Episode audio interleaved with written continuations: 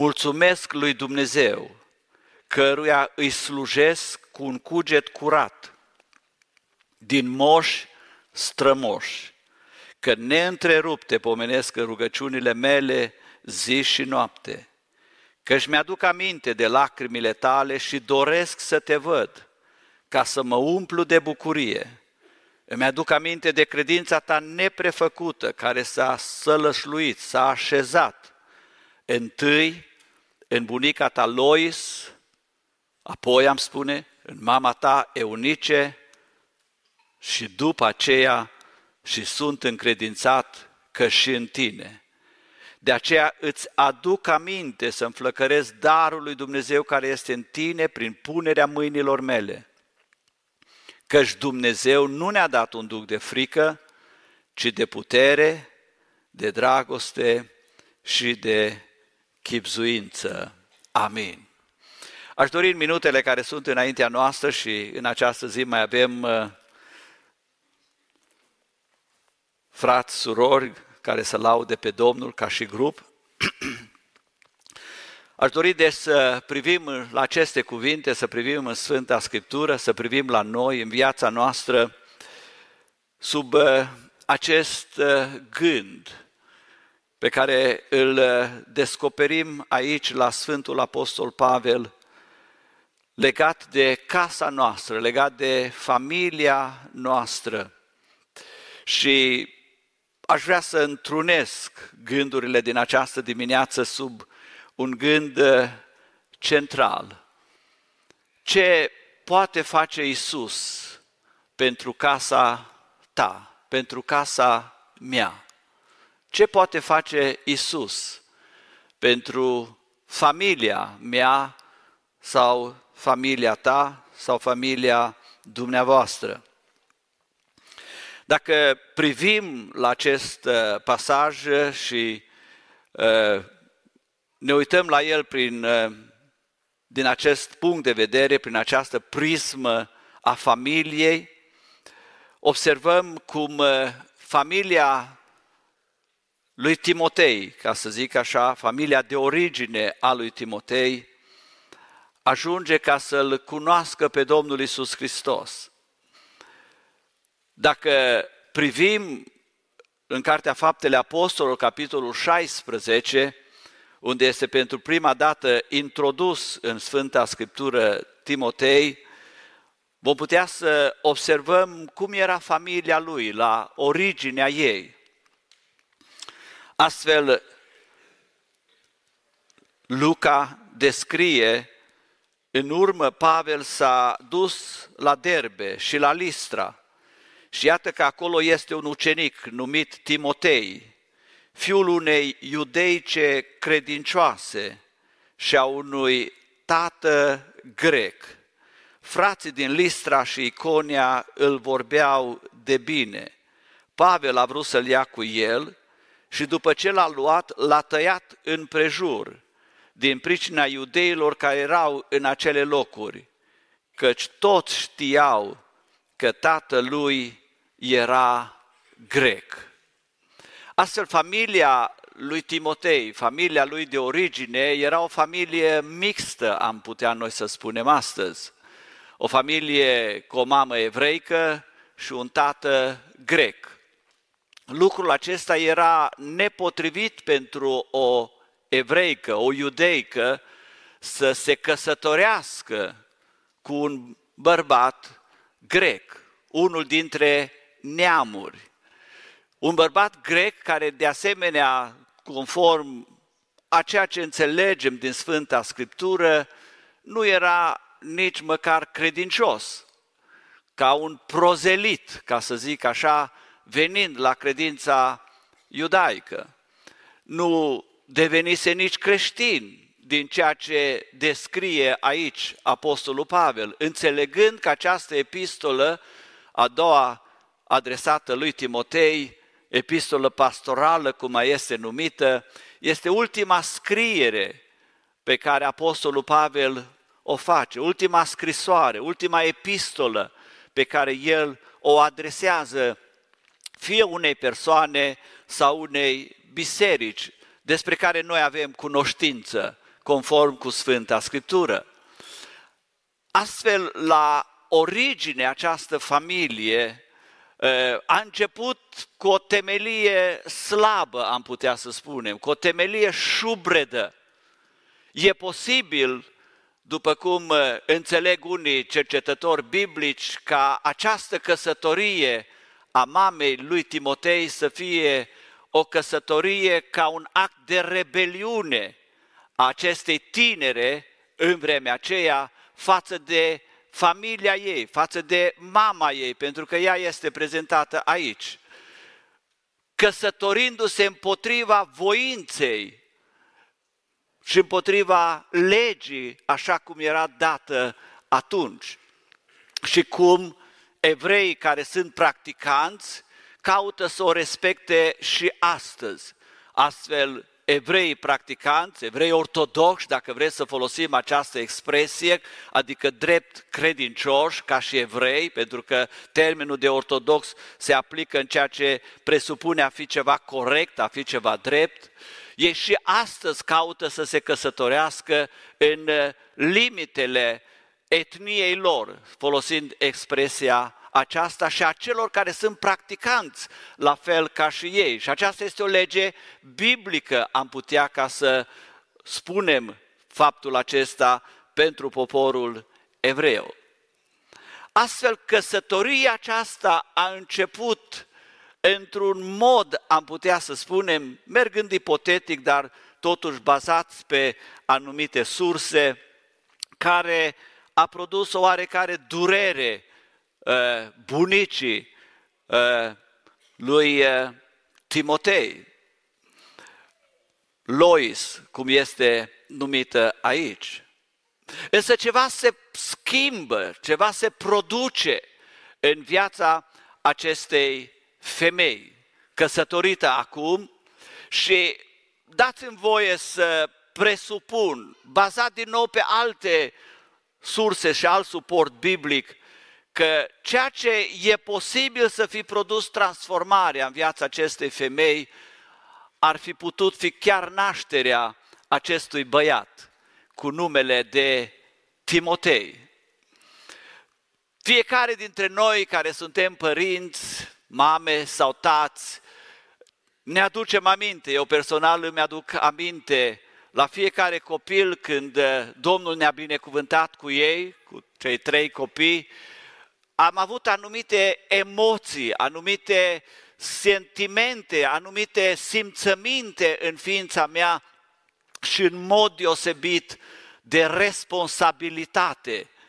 Acesta a fost pentru mine, cel puțin, și mă gândesc pentru majoritatea, dacă nu pentru fiecare dintre dumneavoastră. Și cu fiecare copil cu care Domnul ne-a binecuvântat, am simțit și mai mult pe umeri responsabilități atât de ordin material ca și îngrijire de nevoile lor, dar de asemenea în mod deosebit din punct de vedere spiritual, înțelegând că în calitatea de părinte și în calitatea de părinți cu care Dumnezeu ne-a binecuvântat pe soție și pe mine, avem aceste responsabilități ca să lucrăm la modelarea copiilor noștri, conducându-i, ajutându-i să ajungă să-L cunoască pe Domnul Isus Hristos. Atât prin ceea ce le spunem, în felul cum ne adresăm lor, în felul cum ne relaționăm cu ei, conversațiile noastre, cât și prin modul nostru de trăire, de viață, prin experiențele cu care Dumnezeu ne-a binecuvântat. Este adevărat că ei fiind mici, la o scurtă perioadă, viața mea s-a transformat în mod radical, în sensul că am părăsit locul de muncă pe care îl avusesem, un loc de muncă foarte bine văzut în România de atunci și foarte bine plătit de asemenea. Și răspunzând chemării lui Dumnezeu, am plecat din orașul Cluj în București, la aproape 500 de kilometri, pentru patru ani de zile. Și în timpul acesta, soția mea a fost cea care s-a ocupat în mod deosebit de copii. au fost doi la început și când am terminat anul întâi s-a născut și al treilea și astfel ea a fost cea care și locul de muncă a trebuit să-l susțină pentru că aveam rate la apartament în România pe vremea aceea, erau alte obligații financiare, iar eu mergând ca student la București, la seminar, cum se spune atunci, full time, primeam 300 de lei pe lună, care să-i putem folosi când mergem la biserică, să punem și noi ceva în perș, cum se spune la Bihor, la darul și să avem ceva pentru noi. Iar soția mea, ca soție și ca mamă, a fost cea care s-a implicat în mod nemijlocit în viața copiilor noștri în acei ani și după aceea. Pentru că terminând școala, seminarul la București, fiind ordinat în slujbă de păstor, am început cu patru biserici și am ajuns la 12 biserici să le păstoresc și de asemenea mi s-a încredințat și slujba de a preda la București și astfel eram mult mai mult pe drumuri decât eram acasă. Și în cei patru ani veneam doar în vacanța de vară, care se numea vacanță, dar două luni din cele, cele trei luni erau practică pastorală în diferite zone ale României. Îmi aduc aminte de ceea ce Spurgeon spunea la un moment dat, care fiind în lucrarea Domnului, la un moment dat mergând într-o lucrare de evangelizare, s-a tresărit în sinea lui gândindu-se, eu nu mă ocup de copiii mei, eu sunt mai mult plecat și sunt mult mai mult în afară de casă decât în casă. Și s-a întors de la evangelizare acasă ca să vadă cum sunt copiii. Avea o mustrare de conștiință și o neliniște sufletească. Și când a ajuns acasă și a deschis ușa, a auzit puțin pe copii, dar dintre copii a fost o voce foarte clară pe care a auzit-o și care răsuna în mijlocul copiilor și această voce era vocea soției lui, care se ruga lui Dumnezeu pentru copii și pentru el, ca să fie în lucrarea lui Dumnezeu și să vegheze Domnul asupra copiilor. De multe ori mi-am găsit soția în felul acesta, veghind la căpătâiul copiilor, adunându-i ea singură și citind din Biblia pentru copii, acea cărțulie care era în România și care este și astăzi și ocupându-se astfel de ei. Dacă sunt copiii noștri credincioși, și o spun în această zi de ziua mamei și îl iubesc pe Dumnezeu, un rol deosebit, mult mai mare decât rolul meu, este rolul soției mele, care s-a investit, care s-a sacrificat, care s-a dăruit pe ea însăși ca să depună tot efortul de care era în stare în România și aici venind în America, ca astfel copiii noștri să fie copii care în primul rând să-L iubească pe Dumnezeu, care să slujească Domnului și sunt recunoscători ei pentru tot efortul și pentru tot sacrificiul pe care ea l-a făcut de-a lungul anilor și continuă să-i facă. Și mulțumesc lui Dumnezeu că mi-a dat un astfel de dar prin care atât în familie cât și în afara familiei putem să-i slujim lui Dumnezeu și slăvesc pe Domnul pentru aceasta. Surorilor, nu fiți geloase pentru ceea ce am spus eu aici public, pentru că soții dumneavoastră vă pot spune în particular exact aceleași lucruri și chiar mai mult decât am putut să, să exprim eu public în această dimineață.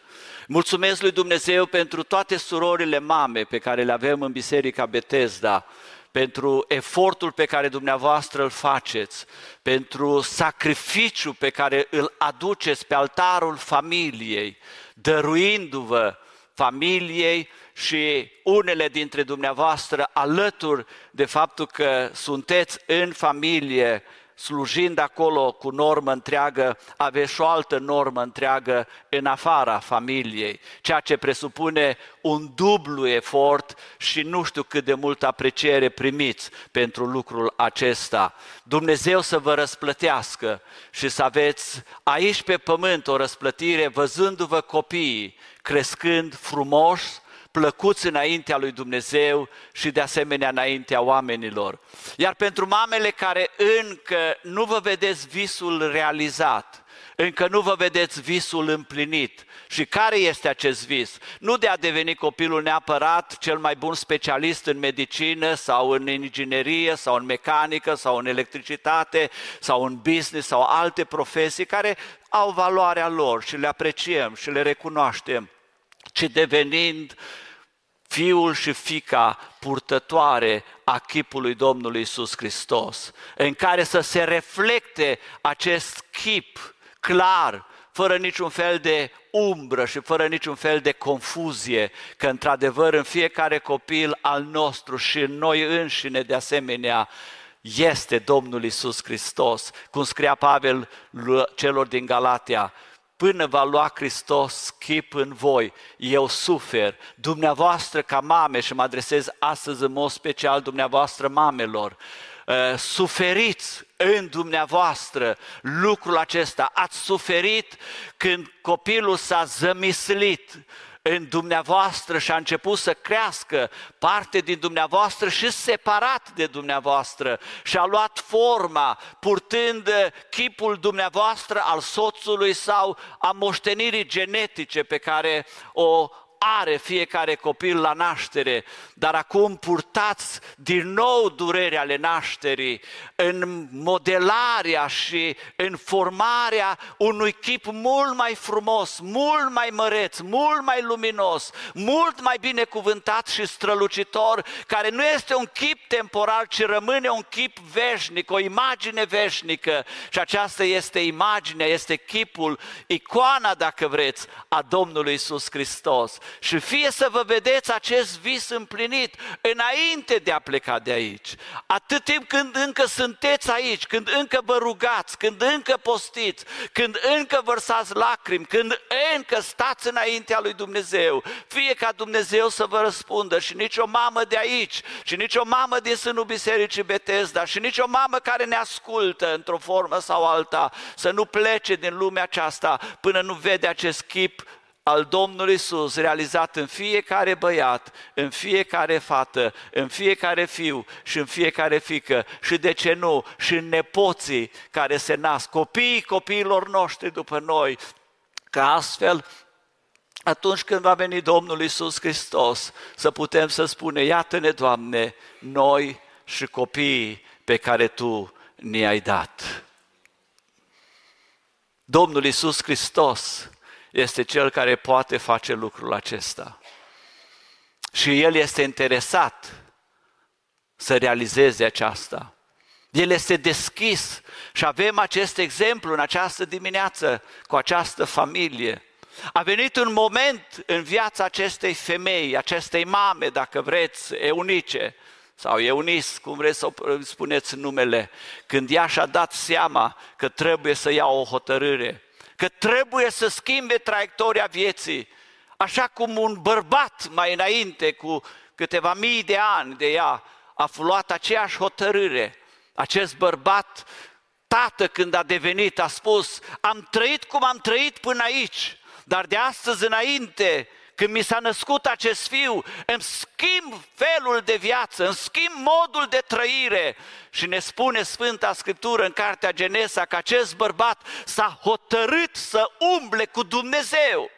Și Dumnezeu a umblat cu el și a umblat cu Dumnezeu nu 10 ani, nu 100 de ani, nu 200 de ani, ci 300 de ani, ne spune Biblia, a umblat cu Dumnezeu de la vârsta de 65 de ani. Și când Dumnezeu l-a văzut cât de hotărât este să umble cu el, în ciuda răutății lumii din vremea aceea, pentru că lumea era rea deja în vremea aceea, după cum spune apoi și declară la strănepotul lui Noe, el a umblat cu Dumnezeu, nu s-a bătut nici la stânga, nici la dreapta. Dumnezeu i-a făcut o favoare deosebită. În loc ca să fie coborât în pământ, Dumnezeu îl ridică la cer și astfel Enoch este ridicat de Dumnezeu la cer și nu a gustat moartea până în ziua de astăzi. Este bine să umblăm cu Dumnezeu.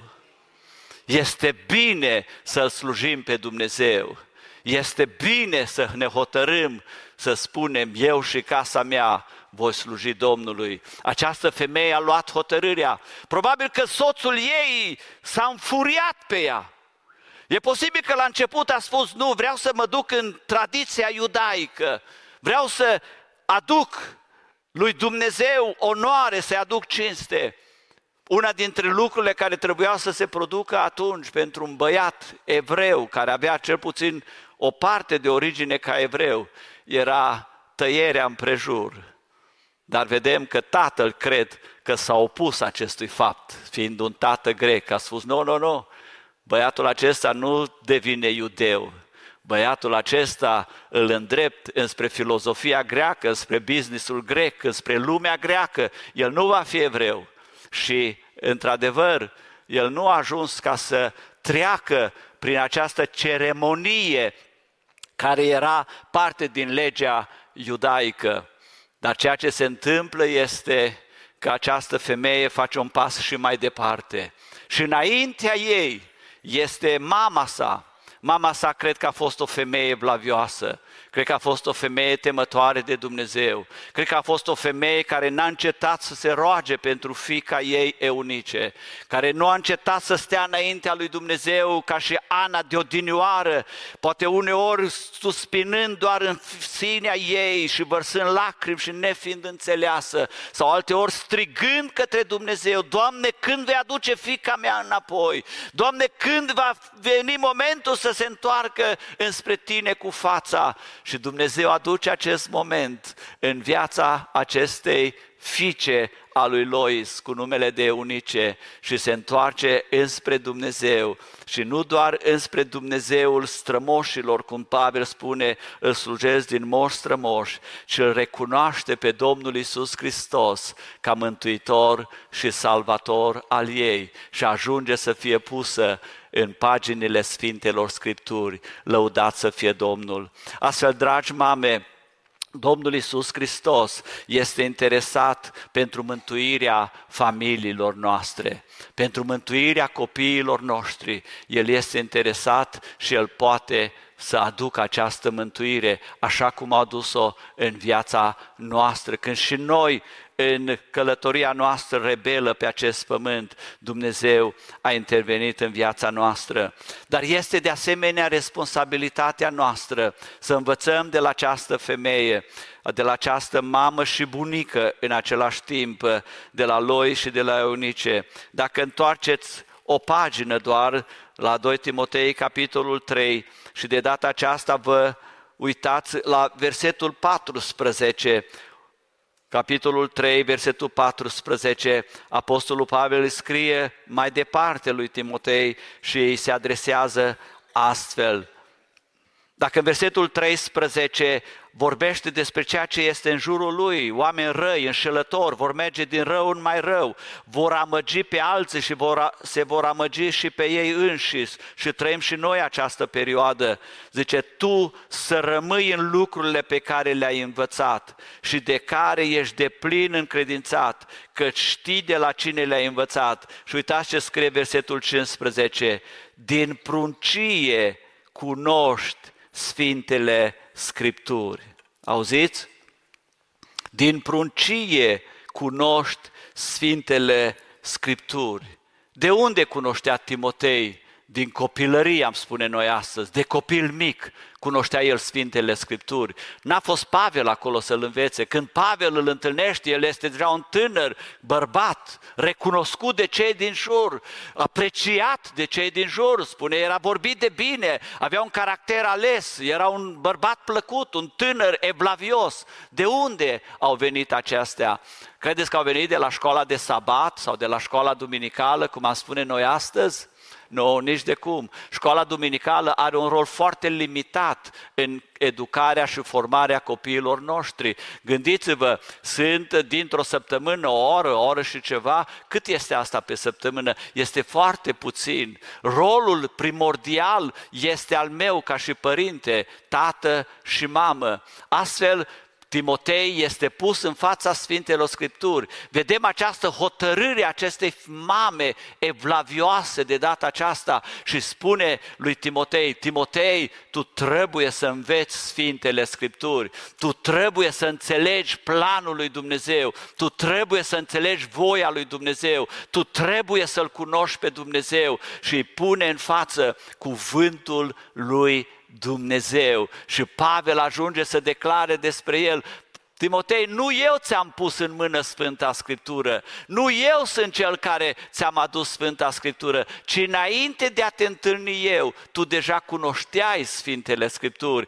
Ce vedem aici? Vedem o cooperare, o colaborare între viața de familie, dacă vreți, și viața de biserică și într-adevăr acestea trebuie să meargă împreună, să se conecteze împreună, să se armonizeze împreună, ca astfel copiii să nu fie în confuzie, copiii să fie clar în ceea ce învață despre Dumnezeu și să-L cunoască pe Dumnezeu, nu doar despre Dumnezeu, ci să ajungă la experiența lor personală, cunoscându-L pe Domnul Isus Hristos. Astfel, dragi mame, vă încurajez, cele care aveți mai ales copiii mai mici, nu vă gândiți că vor învăța la școala duminicală. Li se dă câte un verset pe săptămână să-l învețe și mă bucur dacă îl învață.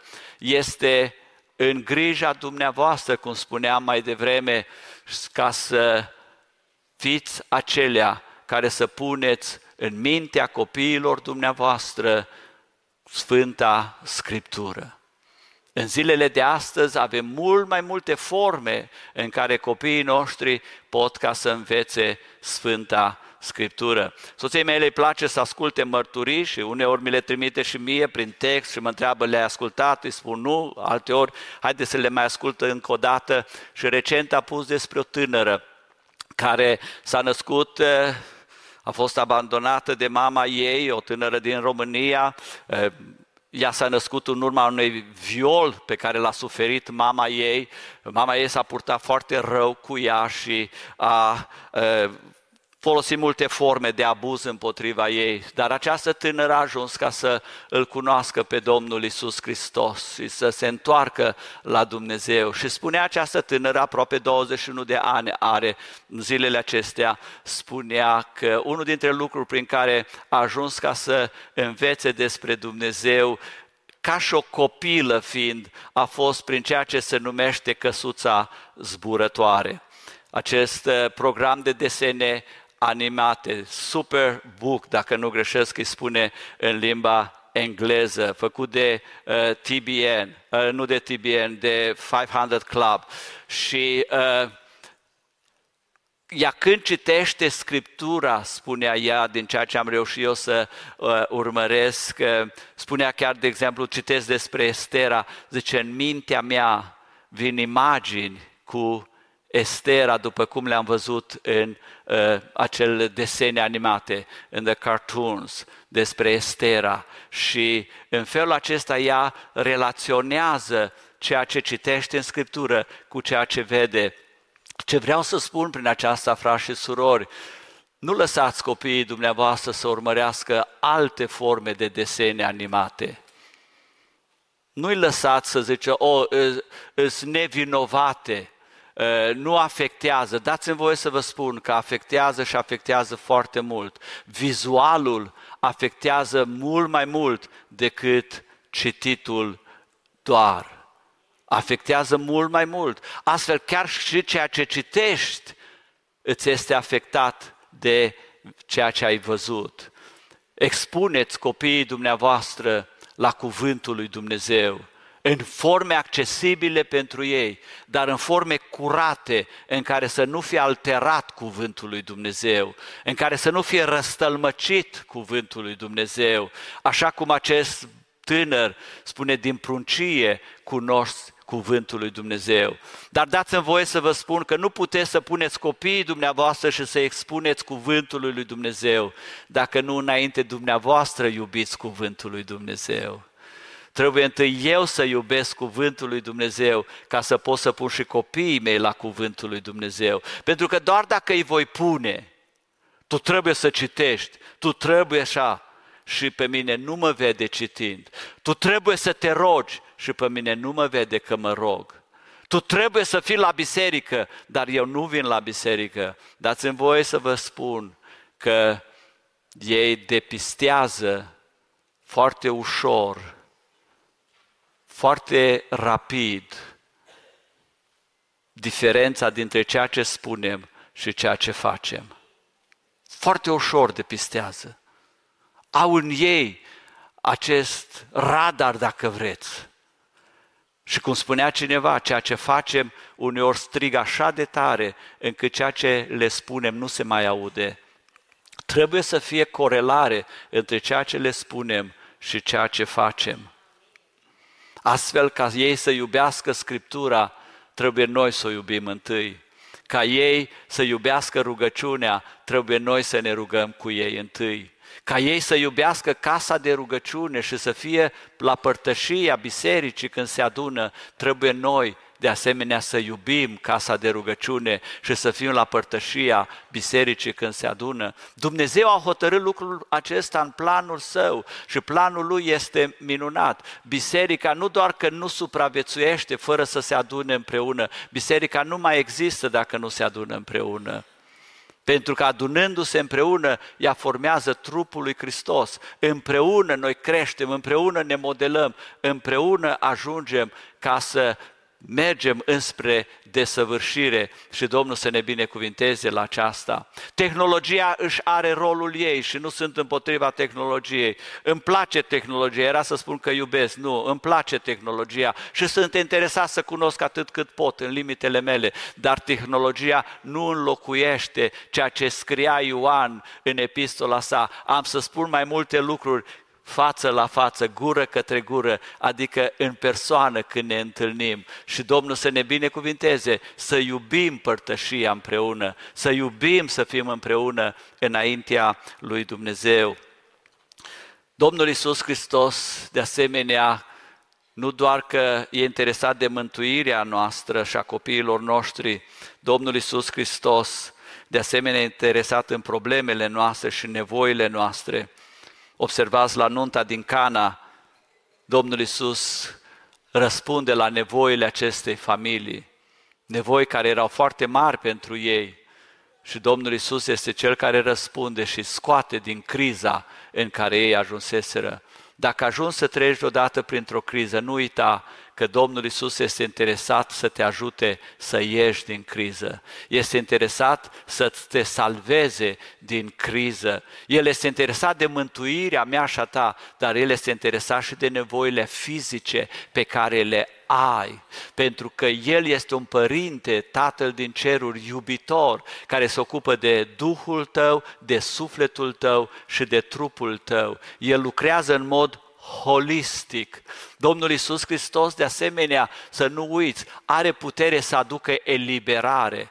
Dacă simți uneori că dincolo de capacitatea mentală, dincolo de ceea ce este natural, este ceva spiritual și supranatural, nu te speria și nu te pierde cu speranța, pentru că Domnul Isus are putere să elibereze, are putere să izbăvească, are putere să salveze și vedem cum El a eliberat și a salvat fii și fiice care erau muncite, erau chinuite și Domnul Isus Hristos cu autoritate i-a izbăvit și a eliberat.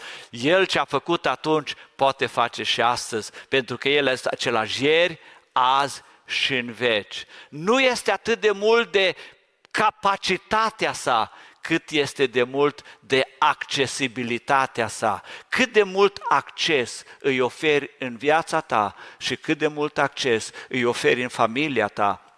Dacă te vei deschide înspre El, cu cât te vei deschide înspre El, cu atât El va interveni și mai mult în viața ta și în familia ta și El se va îngriji de nevoile tale și de casa ta. De aceea, frați și surori, privind la această familie, am putea să o numim la început disfuncțională.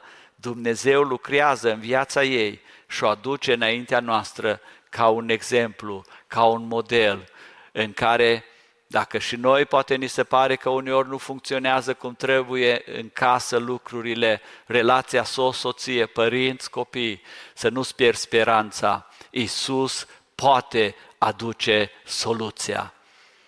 Pentru aceasta, vino la Isus, vino la El și El este Cel care lucrează. A spus, Tatăl meu lucrează și eu de asemenea lucrez. Haideți să continuăm să-L iubim pe El